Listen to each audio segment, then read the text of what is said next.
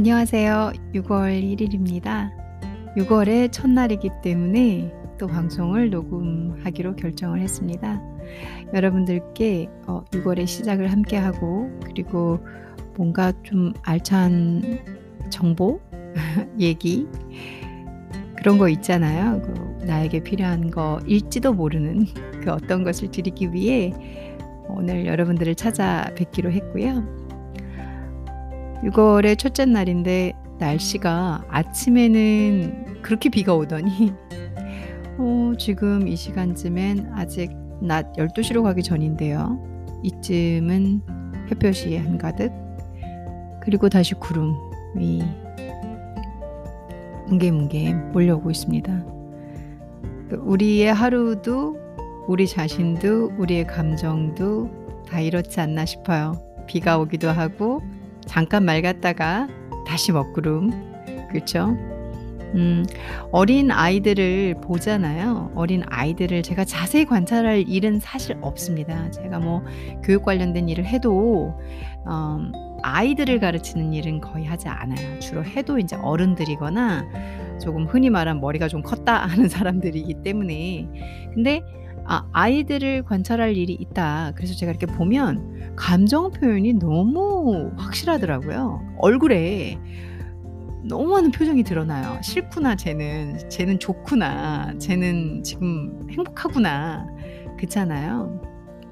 우리도 한때는 그런 감정이 다 드러나는 시기가 있었지만 어, 이제 어른답게 살기 위해서 감정을 어느 정도 컨트롤하고 그리고 이 무표정한 표정 하나로 잘 컨트롤하면서 살아가고 있, 있으나 이 내면은 아이들보다도 더 복잡하고 혼란한 어, 감정의 흐름 속에서 살아가는 것 같습니다. 아니라면 다행이고요. 저는 그런 것 같아요. 그래서 감정이라는 게 참 우리와 함께 사, 이렇게 공존하고 그리고 한 켠에 늘 한 켠인가요? 아니면 메인으로 흐르고 있다고 해야 되나요? 우리 이성과 감정이 늘 같이 존재하잖아요. 어, 이성을 뒤집어 놓을 수 있는 파워를 가진 게 또 감정이잖아요. 그래서 우리 한달 6월은 감정적으로 조금만 더 캄해지는 감정적으로 좀더좀 평온해진다고 해야 될까요? 사실 감정을 있는 그대로 다 드러내고 느끼는 건 좋으나 그것에 휩쓸려서 뭐 좋은 감정에 휩쓸려도 오버가 될 수 있고 또 나쁜 감정에 휩쓸려면 또 우울해지거나 그 이상의 안 좋은 결과를 가져올 수도 있죠. 그래서 감정이라는 게 무조건 나쁘다고 할 수는 없으나 감정은 우리에게 어마어마한 파괴력과 영향력을 가지고 있습니다. 그래서 이 감정을 좀 더 우리가 어떻게 하면 peaceful하고 어떻게 하면 calm하게 어떤 상황과 어떤 어, 시츄에이션이 와도 어렵죠. 그걸 한번 생각해보는 6월로 제가 혼자 결정했습니다. 어, 저희 방송을 들어주시는 제 방송을 들어주시는 청취자분들께 시청자분들은 아니지 자꾸 시청자라고 청취자분들께서도 한번 생각해 보시고 나도 그렇게 해봤으면 좋겠다라는 어떤 계기가 되면 좋을 것 같아요. 오늘 6월 1일 방송 시작해 보겠습니다.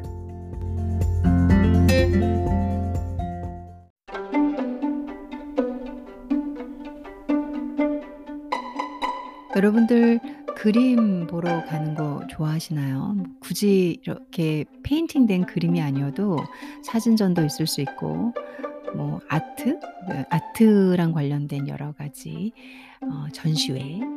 저는 이제 미술을 좋아하는 편이에요. 제가 미술을 많이 좋아하는 편인데 그리고 전시회도 종종 가려고 하는데 뭐 작년부터 올해 어찌 됐건 간에는 코로나 시기 때문에 마음대로 전시회 보러 가기도 그렇고 뭐 전시회 측에서도 종종 연기도 많이 했고 어 그리고 전시회 작품들도 밀린 게 많고 그렇더라고요.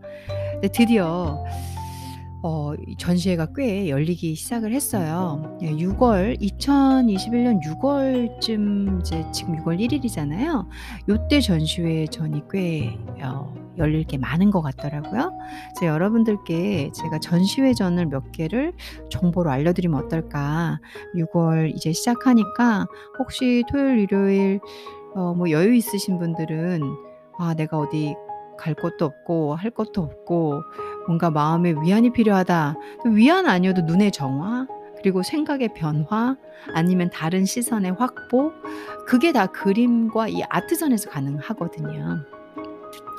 뭐 저는 인제 아트 전문가는 아니기 때문에 전문 용어는 다 모르지만 제가 인제 좋아하는 거는 페인팅 관련된 건 다 좋아하는 편이고요. 그 외에도 많이 보려고 해요. 많이 보려고 하는데 뭐 뜻처럼 안 되죠. 아무래도 집순이다 보니까 막 돌아다니는 게 쉽지는 않은데 그래도 전시회는 음악회보다는 꾸역꾸역 찾아가는 편이에요. 꾸역꾸역은 아니고 좋아서 찾아가는 편이에요. 네 여러분들께 어 6월 전시회를 좀 소개를 시켜 드려 볼게요. 이 정보를 가지고 어좀 '난 이제 코로나 때문에 지쳤어. 어딘가 나가 보고 싶어.' 하시는 분들은 가 보시면 어떨까 그런 생각으로 어 전달을 해 드려 보겠습니다.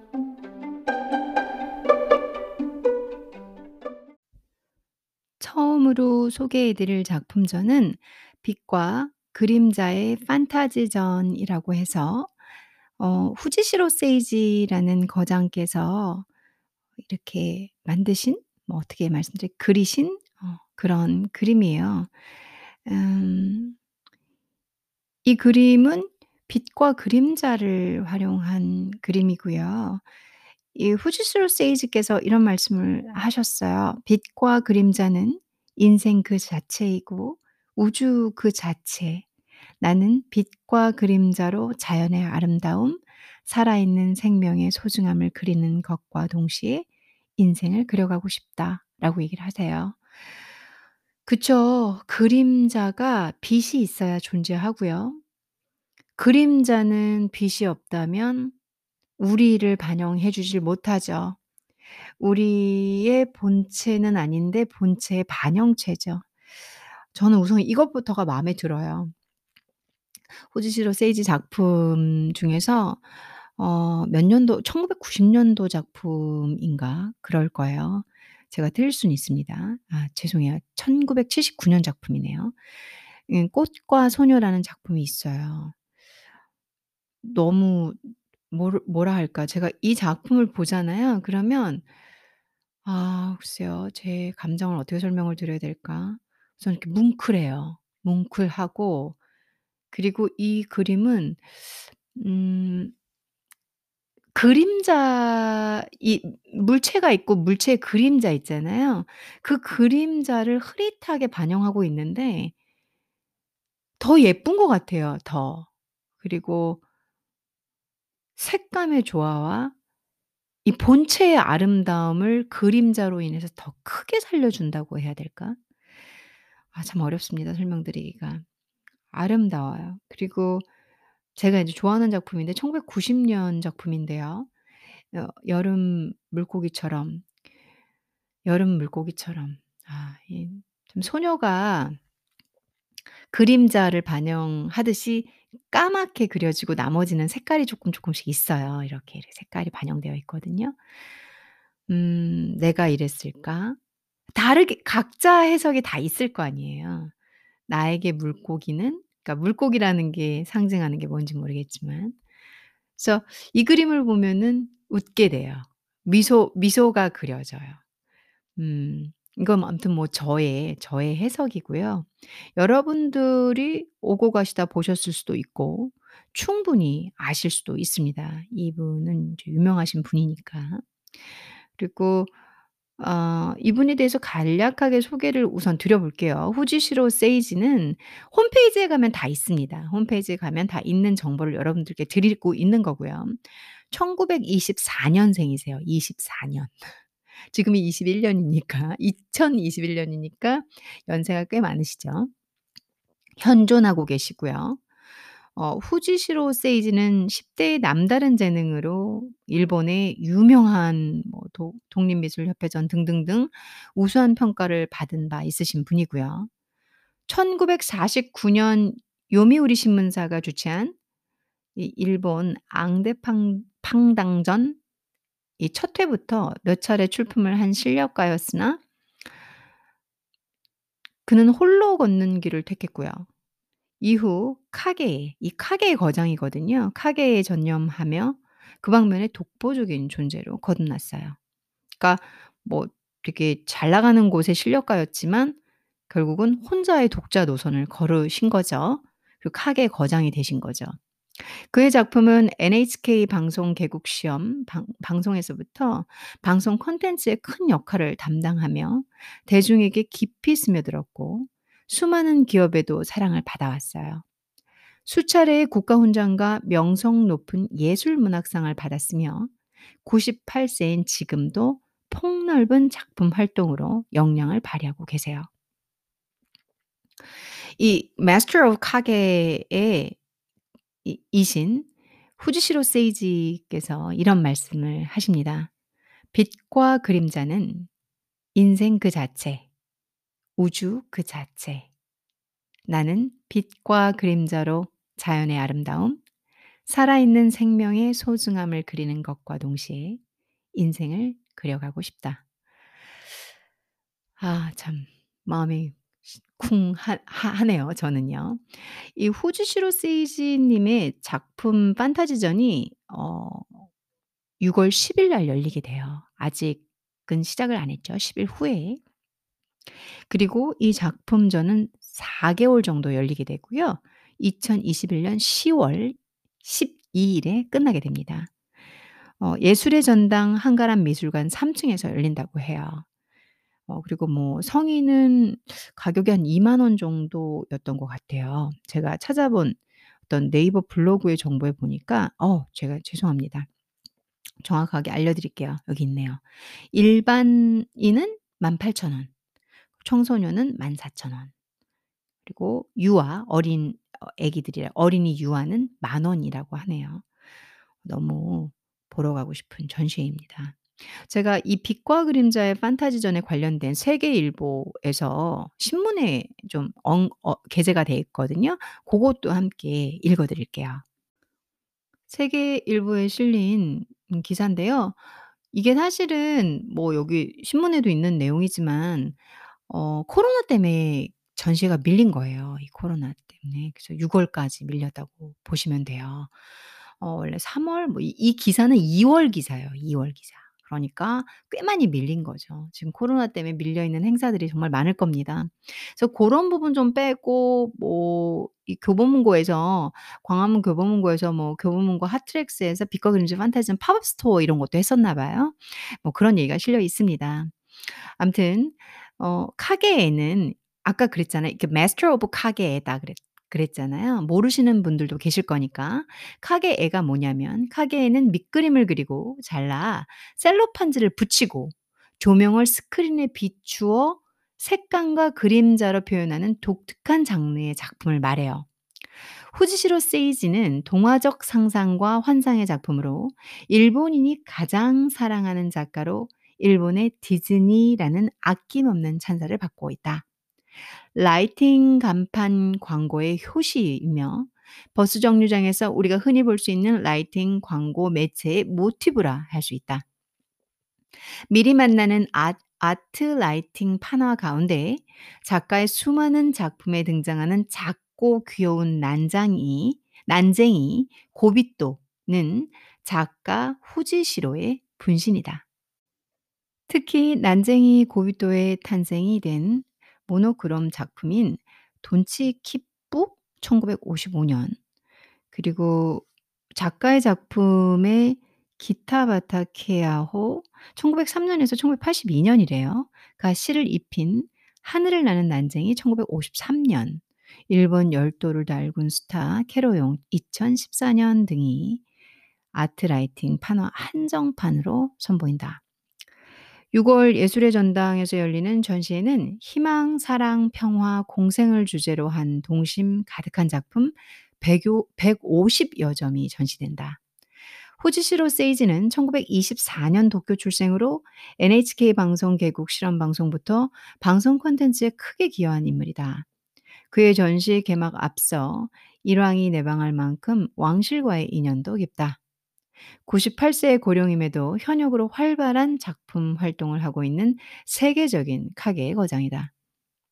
후지스로 세이즈는 한국 전시에 온 마음을 쏟고 있다. 수많은 작품 가운데 잠자는 숲은 한국 전시를 위해 특별히 제작했다. 나는 한국을 잘 알고 싶고 한국을 더 가까이 하고 싶다고 말했다. K아트 커뮤니케이션 강혜숙 대표는 후지시로 세이지의 섬세함과 동심 가득한 작품들이 많은 국내 애호가들을 만나 일상에서 다양한 공간에서 위로와 힘이 될 수 있기를 바란다고 밝혔다라는 기사예요.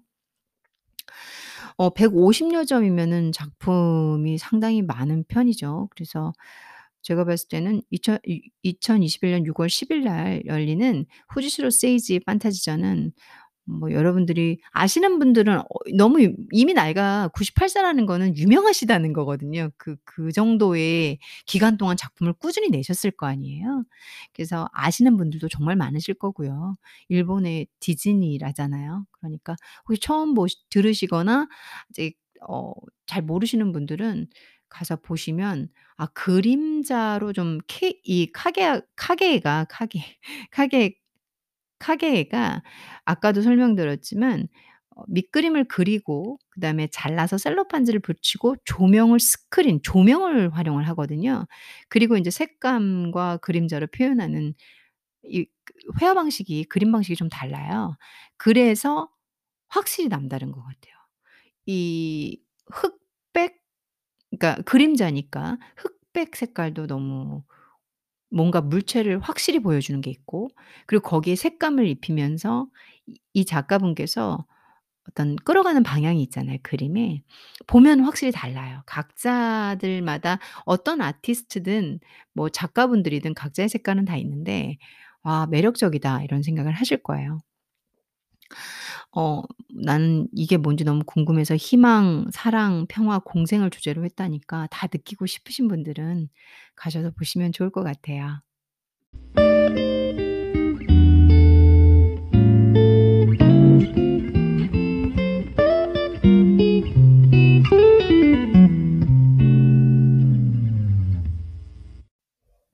두 번째 소개해 드릴 전시회는 재난과 치유라는 어 주제의 전시회예요. 이 전시회는 국립현대미술관 서울에서 전시를 하고요. 기간은 이미 시작은 했습니다. 5월 22 일부터 2021년 8월 1 일까지 전시회를 열어요. 그리고 너무 좋네요. 이곳에 관람 관람료는 무료입니다. 공짜입니다. 어 작품 수는 한 50여 점 정도 되는데요. 어 요 주제가 뭐냐면 그래도 사실 인제 저는 이 현대미술관 요런 전시회를 종종 보러 가거든요. 그러면은 사실 뭐라고 해야 되지? 그 주제나 현대 이 이 작가분들이 하고 시 하고자 하는 주제를 모르고 가면 '뭐지?' 이런 생각을 좀 하게 돼요. 그래서 쪼끔 미리 알고 가도 괜찮을 것 같아요. '아 이분들이 이러한 주제로 이 이런 전시회를 열고 있는 거구나.' 음뭐그 어떻게 문학적이면 아방가르드한 면들도 있고 그리고 그림이면 '어 예뻐.' 뭐 우리가 단순하게 이렇게 생각도 할 수 있잖아요. 근데 이거는 '어 예뻐.' 이런 게 아니라 어 여러분들이 보면 '뭐지?' 이런 생각을 할 수도 있기 때문에 음 먼저 알고 가시면 좋을 것 같아서 내용을 한번 드려 볼게요. 어 이거 역시도 코로나19 상황으로 인해서 개막일과 전시 기간이 뭐 병 변경이 될 수도 있다라는 말이 다 붙어 있어요. 요즘은 워낙 코로나 시국이니까. 재난과 치유는 전 지구적인 팬데믹의 상황을 동시대적인 관점에서 살펴보고 현재에 대한 탐구와 성찰을 통해 미래에 대한 모색을 제시하고자 기획되었다. 현재 진행형의 팬데믹을 주제로 전시를 기획한다는 것은 복합적인 난제를 야기했다. 그럼에도 불구하고 길게 오래도록 지속되는 예측 불허의 팬데믹을 기록하고 숙고하며 현재의 재난이 개인과 사회에 미친 영향과 변화를 예술적으로 발화하는 것은 유의미한 일이라고 믿는다. 모두 5 개의 소주제로 구성된 이번 전시는 코로나19 발생과 확산을 둘러싼 징후와 현상을 다양한 관점에서 고찰하는 것으로부터 시작된다. 징후와 증상에서 작가들은 팬데믹의 사회적, 개인적 현상들을 기록하고 재해석한 작품을 통해 바이러스와 인간의 공존, 재난 속에서 살아가는 인간의 모습을 그린다. 집콕은 전염의 시대를 대변하는 대변적인 대표적인 용어가 되었다. 집콕, 홀로 같이 살기는 팬데믹이 사람들 간의 물리적 거리를 만들었지만 아이러니하게 모두가 연결되어 있음을 느끼게 한다.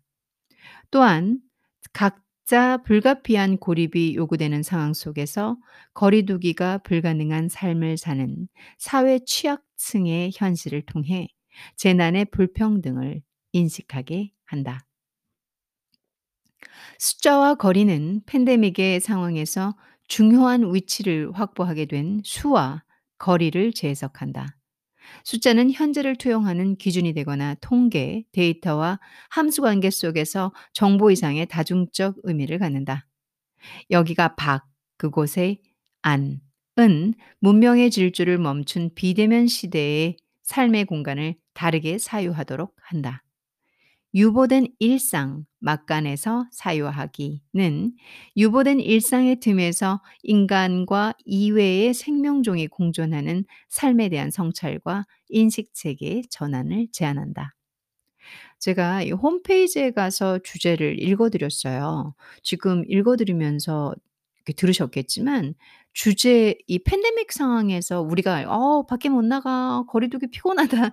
이런 것이 아니라 어 거기서 일어나고 있는 현상들 그걸 주제별로 쪼개서 개인적, 사회적 혹은 또 수치로도 접근을 해 보고 다양하게 어 지금 아마 전시회가 일어나고 있을 거예요.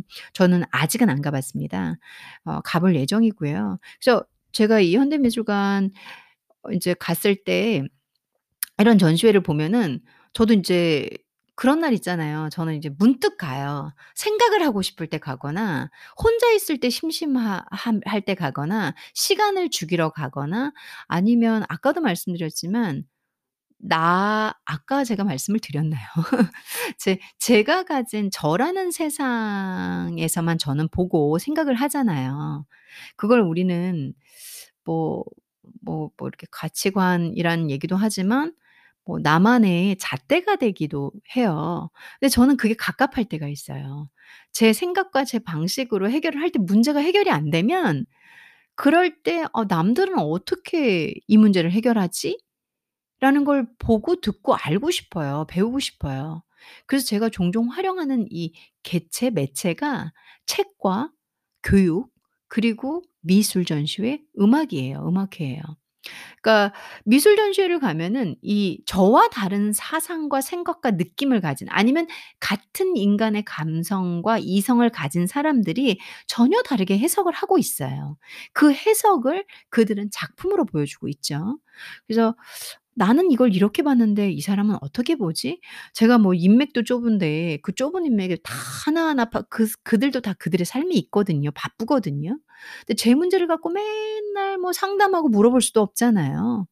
그래서 찾는 것이 전시회거나 어 책이거나 어 아니면은 뭐 저는 인제 개인적으로 음악을 너무 사랑하기 때문에 음악회거나 그런 거예요. 그래서 교류를 해 보는 거예요. 제가 해석을 해 보고 생각을 해 보고.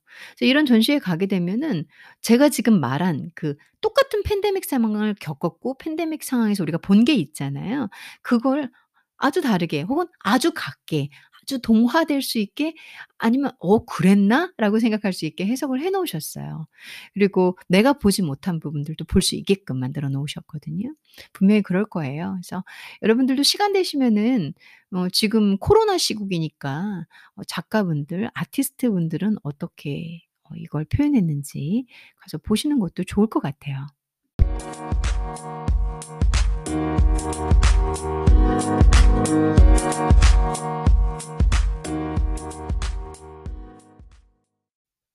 마지막으로 제가 소개해 드릴 전시회는 피카소 전입니다. 2021년 5월 1 일부터 시작을 했어요. 요거는 한 달 전에 시작을 했고요. 8월 29 일까지 한다고 해요, 전시회를. 예술의 전당 한가람 미술관 1 층에서 현재 전시 중입니다. 탄생 140 주년, 피카소 탄생 140 주년 특별전에서 돼 있고요.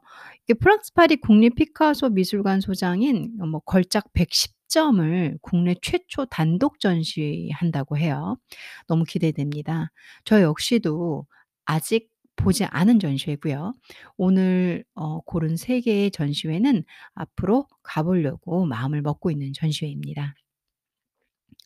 뭐 아무래도 파블로 피카소의 이 전 회고전이라고 하다 보니까 연대기적 테마 구성으로 되어 있다고 해요. 저 같은 경우도 뭐 보도 자료나 일반 자료에서 보고 읽어 드리고 있는 거기 때문에 특별한 건 아닙니다. 여러분들도 손쉽게 찾아볼 수 있는 재료 아 자료들이고요.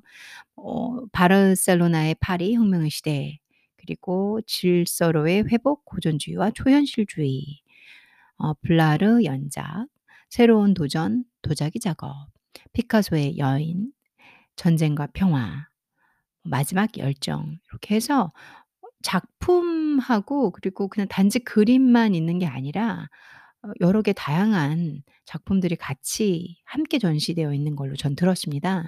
정확한 건 여러분들이 가 보시거나 좀 자세히 찾아보시면 아실 것 같고요. 어 뭐 가격도 제가 알고 있으니까 좀 상세히 드려 볼게요.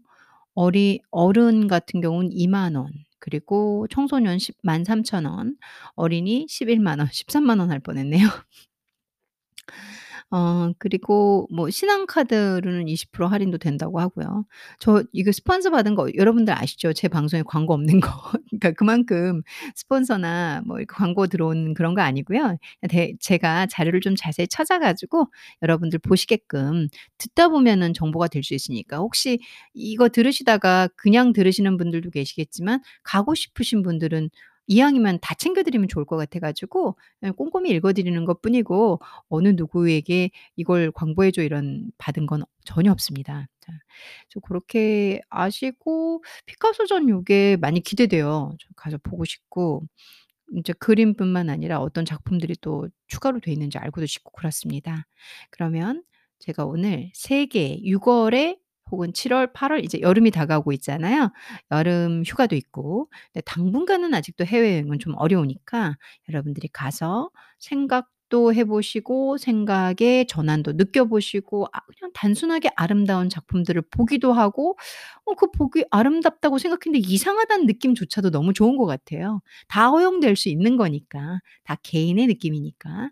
다양함과 그리고 오픈 마인드 그리고 또 나만의 시간 음 생각할 수 있는 시간, 다른 세계의 움직임 한번 느껴보시면 좋을 것 같아서 3 개의 전시회를 소개해 드려 봤습니다.